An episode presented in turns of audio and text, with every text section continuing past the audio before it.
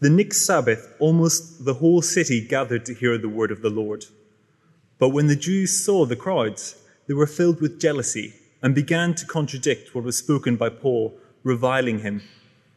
And Paul and Barnabas spoke out boldly, saying, It was necessary that the word of God be spoken first to you, since you thrust it aside and judge yourselves unworthy of eternal life.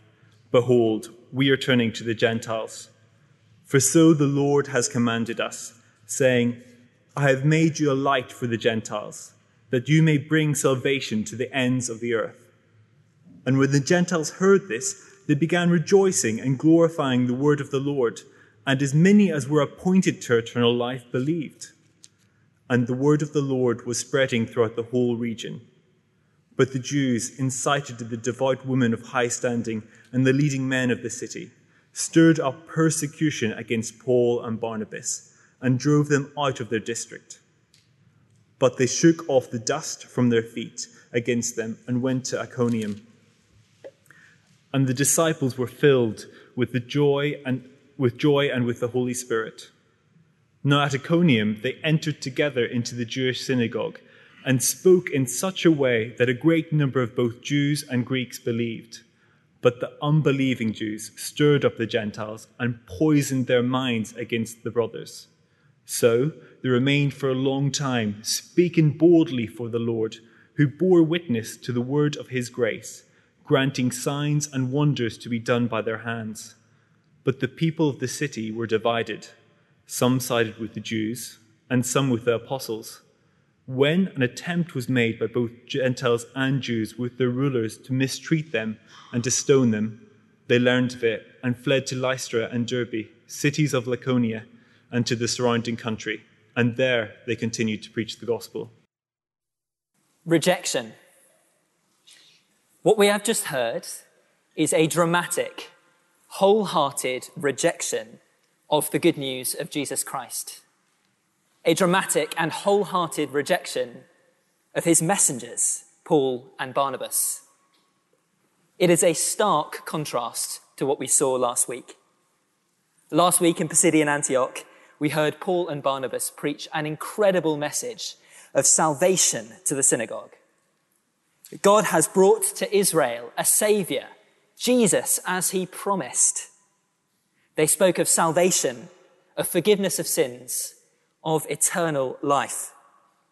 It was an incredible message, and many believed. But here, only a week later, rejection. It is a very stark contrast. And to make matters worse, this rejection happened in front of the whole city. After the excitement of the previous Sabbath, many from all over the city gathered to hear about Jesus. Imagine the tower blocks around here emptying out into Aviva Square, all of them here to hear about Jesus. But what do these crowds see? Rejection.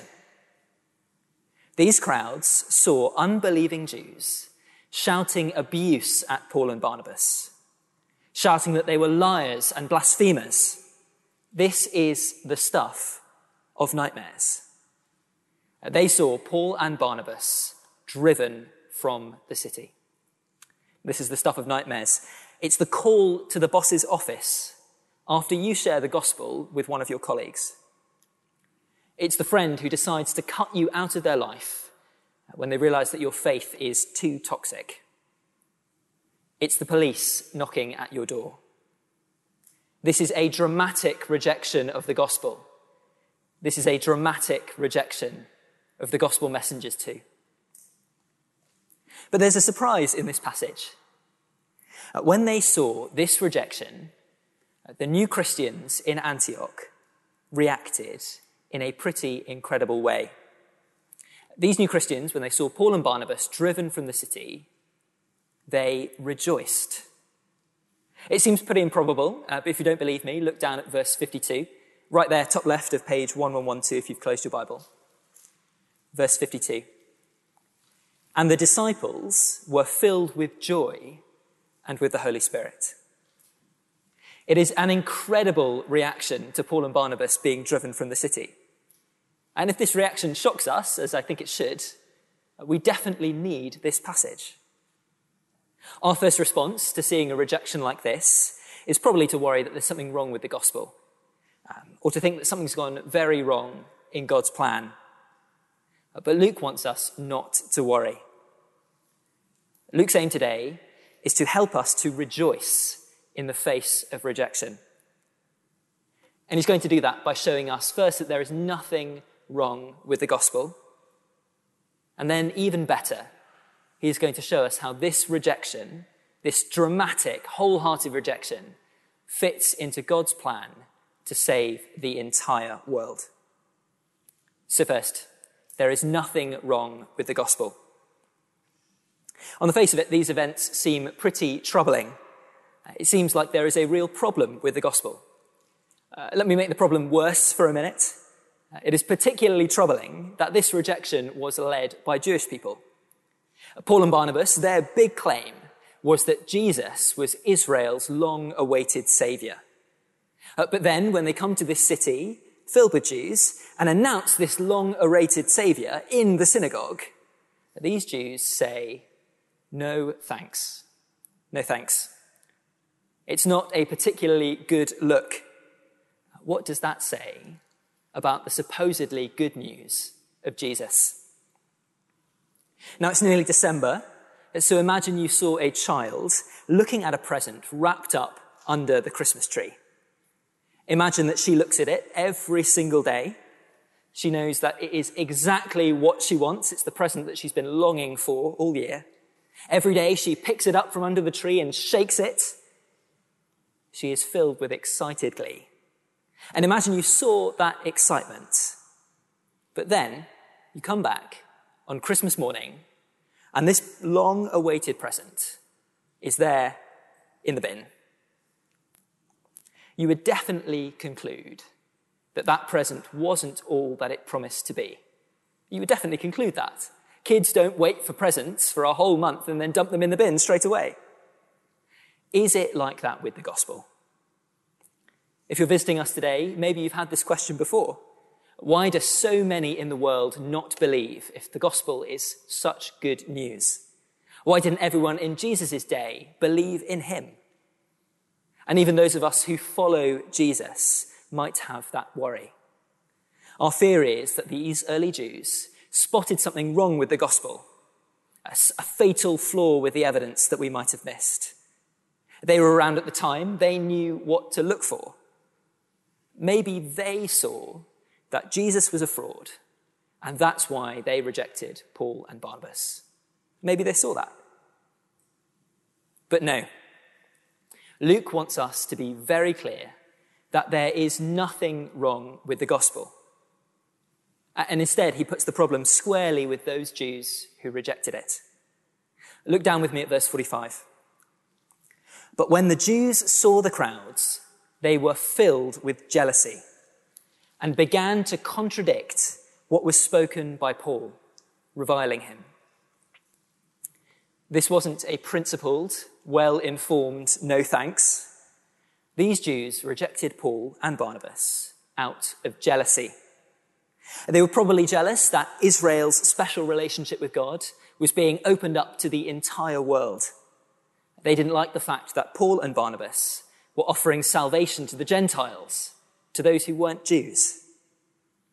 They probably didn't like the fact that Jesus was offering salvation to everybody and they were jealous.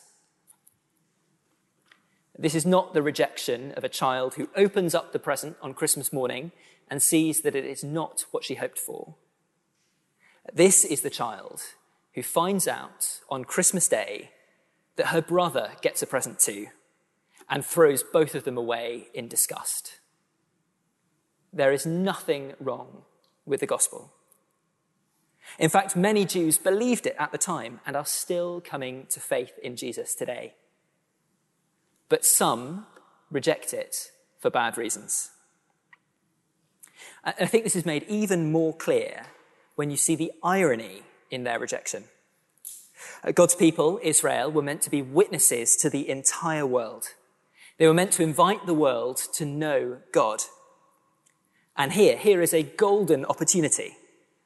Almost the whole city in a non Jewish region gathering to hear about God. It's a golden opportunity to witness. But rather than getting excited at the opportunity, these Jews got jealous. Rather than helping Paul speak of God, they contradicted him. Rather than helping unite the world in worship of the God of the Bible, they tried to drag the world into rejecting God and rejecting his apostles. It is the exact opposite of what they were meant to do. Our fear is that these early Jews spotted something that we haven't some flaw, some problem in the evidence.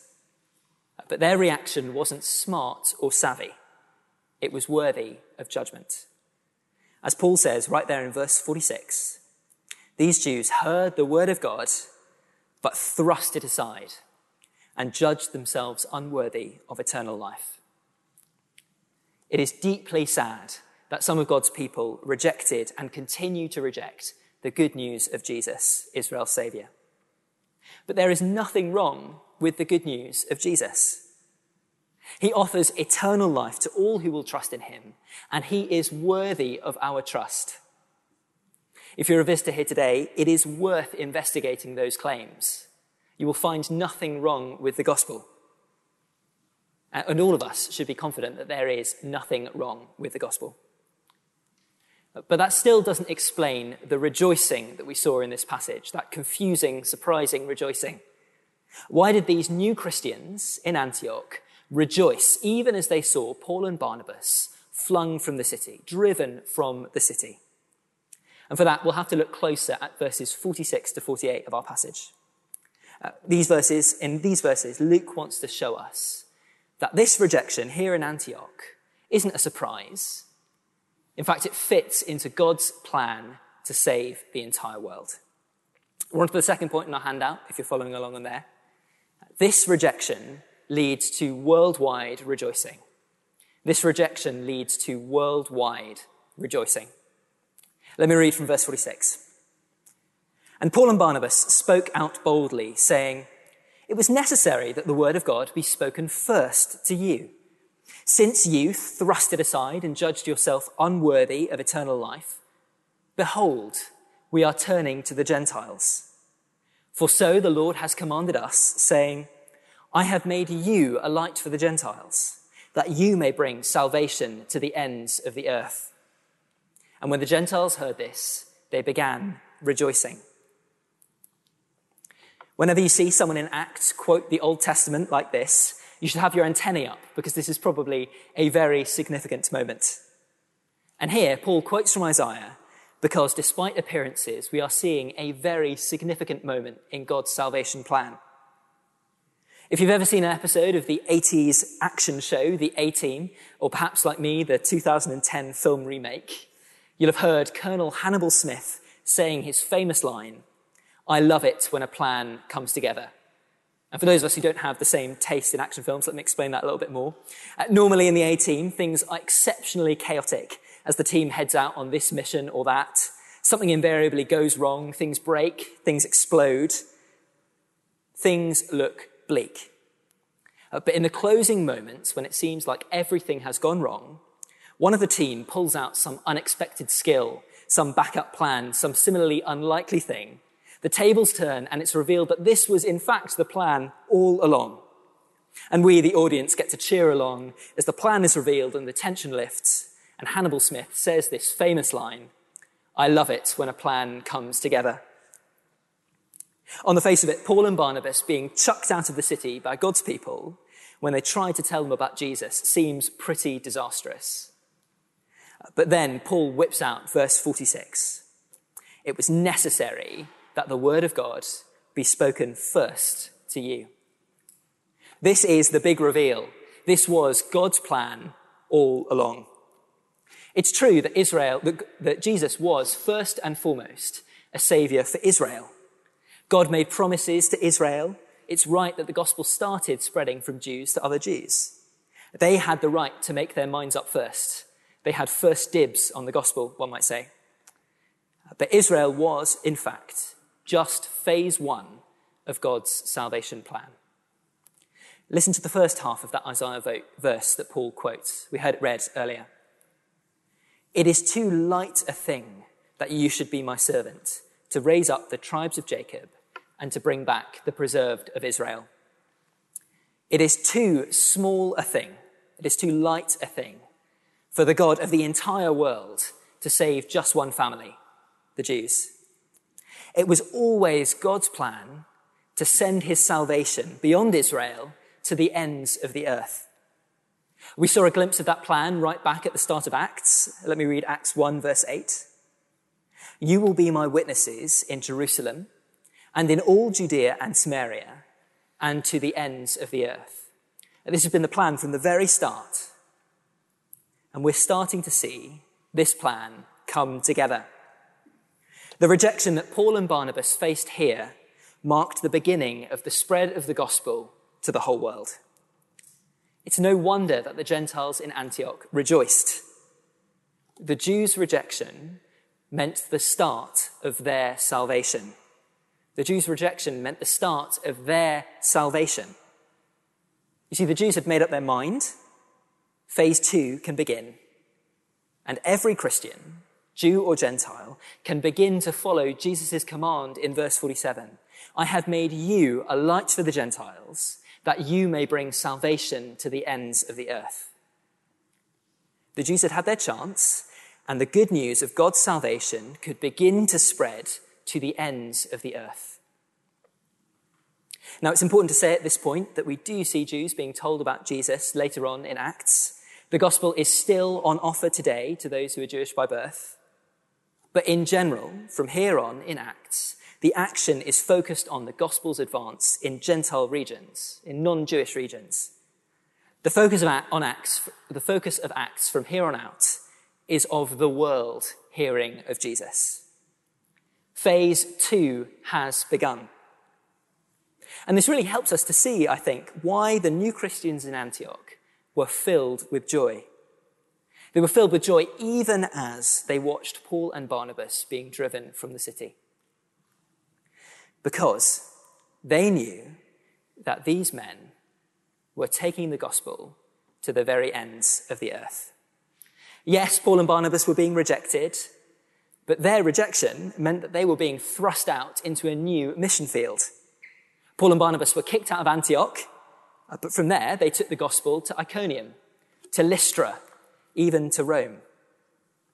These new Christians could look at Paul and Barnabas leaving Antioch and think, Jesus' salvation is being taken to the very ends of the earth. They wouldn't have known all the names, um, but they were rejoicing because the gospel was going out to all the countries at the ends of the earth. I think of the places we're from Malaysia, Australia, China, the Congo, South Africa, Bermuda, Canada, France, London. No wonder they rejoiced. The Gentiles in Antioch rejoiced because they knew the plan. This was the start of the world rejoicing. And we today know that same plan. Phase one, Jerusalem, Judea, Samaria. Phase two, the very ends of the earth. We can look at this moment of public, dramatic rejection of the gospel and rejoice because it is just the start of something bigger. But even better, Luke wants us to see that this isn't just a one off moment in salvation history. Uh, Luke wants to show us a pattern that continues to this day. And that's our third point. The pattern rejoicing and rejection on repeat. Rejoicing and rejection on repeat. After being driven out of Antioch, Paul and Barnabas go to Iconium, and essentially exactly the same thing happens again. It's a pattern. First, rejoicing. Uh, again, they head to the synagogue to, to preach. A great number of both Jews and Greeks believe, rejoicing. And then again, rejection. Verse 2. But the unbelieving Jews stirred up the Gentiles and poisoned their minds against the brothers. Here in this next city, unbelieving Jews continue to witness against the gospel, against Paul and Barnabas, stirring up opposition. And eventually, exactly the same thing happens again. Paul and Barnabas are driven from the city. Rejection. Uh, but then again, we can rejoice despite rejection. What are Paul and Barnabas doing in the places to which they flee, even from this second town? Uh, look down at the end of verse 7. It's filled with joy. Verse 7 There they continued to preach the gospel also. There they continued to preach the gospel also. You see, phase two has begun. Jesus' salvation is spreading to the ends of the earth. We're seeing the pattern rejection and rejoicing on repeat. As the gospel goes out to the ends of the earth, there is a pattern of rejection and rejoicing, rejoicing and rejection, and it is a pattern that continues to this day.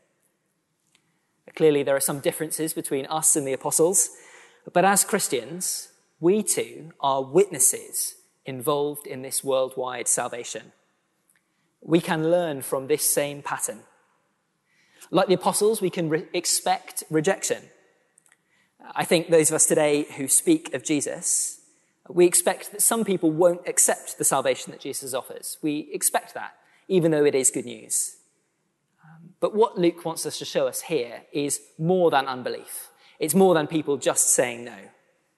Uh, Luke wants us to expect rejection.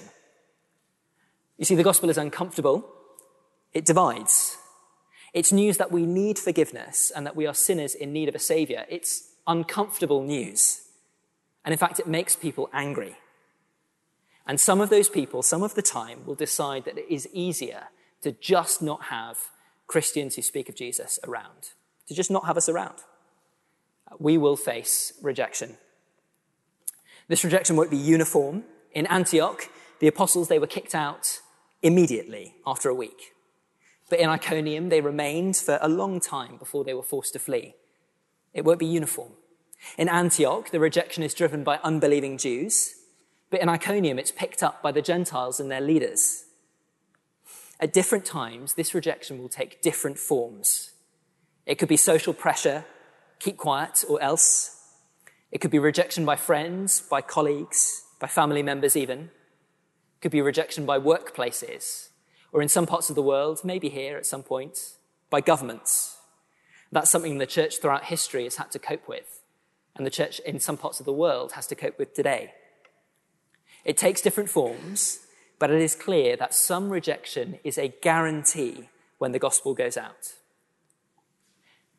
And I wonder if knowing that some rejection is a guarantee, I wonder whether that makes things simpler for us. We often don't speak of Jesus because of fear of rejection. Seeing others rejection, rejected is frightening, and the thought of being rejected ourselves, that's pretty terrifying. That sort of fear, it makes us wait for the perfect moment to speak, which never comes. Uh, that fear makes us try to put things in the perfect way when we're talking to our friends about Jesus. But that's just impossible. We're afraid, so we end up staying quiet. But if this passage is right, we cannot avoid rejection by speaking at just the right time or in just the right way. A certain amount of rejection is guaranteed. We follow a king who is rejected and killed, whose apostles were rejected and if we are going to be involved in this salvation going to the very ends of the earth, we must expect at times to face rejection. We must expect rejection. Uh, but this passage isn't just intended to get us to grit our teeth and carry on. Um, I think this passage means that we can rejoice even when we see people rejected because they speak of Jesus. It means that we can rejoice even when we are rejected because we speak of Jesus. Rejoicing is part of the pattern. Like those in our passage, we have seen the plan. We know that phase two of God's salvation plan is underway, and rejection of the gospel messengers cannot stop it. Whether by Jews or Gentiles, individuals, families, workplaces, or governments, this gospel cannot be stopped. The good news of Jesus is going out and bringing light to a world darkened by sin. The good news of Jesus is going out and bringing salvation to the very ends of the earth. Now, we started by looking at the odd reactions that Christians in Antioch had to Paul and Barnabas being driven out of the city. Let's finish today by thinking about how we might react if we were in a similar situation today. How would we react if at food at fives after the service, someone here came up to you and said they'd been fired for speaking too boldly of Jesus? Well, of course, we'd be sad. Sad for the consequences for her, for her family. Unfortunately, I think our instinct might be to immediately presume that it's really her fault. If she'd chosen the wrong time, the, that she'd t- chosen the wrong time to speak, or not put things in quite the right way, I think we might think that there was something like that going on. But I hope that what Luke has shown us today will fight against that instinct in us, that instinct to blame the messenger, because we know that facing rejection is a normal part of speaking for Jesus. Uh, this person is a gospel messenger speaking for Jesus, and we know that gospel messengers face rejection. And though it's uncomfortable, I hope that what Luke has shown us today might even help us start to think about rejoicing. We know that phase two of God's salvation plan is underway. God's people are spreading salvation to the very ends of the earth. And this fired worker, she is a gospel messenger speaking for Jesus. And that means that wherever she goes next, she will be bringing salvation. By God's grace, she, like us, has been involved in Jesus saving people to the very ends of the earth. Yes, rejection brings much sadness, but God's salvation plan is underway. Jesus has made us a light to the nations, that we may bring salvation to the very ends of the earth. That is very good news, and it is something that we could rejoice in. Let me pray. Our Father, thank you that Jesus offers salvation to us and that his salvation is being brought to the ends of the earth through the witness of your people. Please remind us of the goodness of the salvation that Jesus offers and convince us that your plan to save the world is underway. Please help us to speak boldly for you and perhaps even to rejoice in the face of rejection, knowing that your salvation plan cannot be stopped. Amen.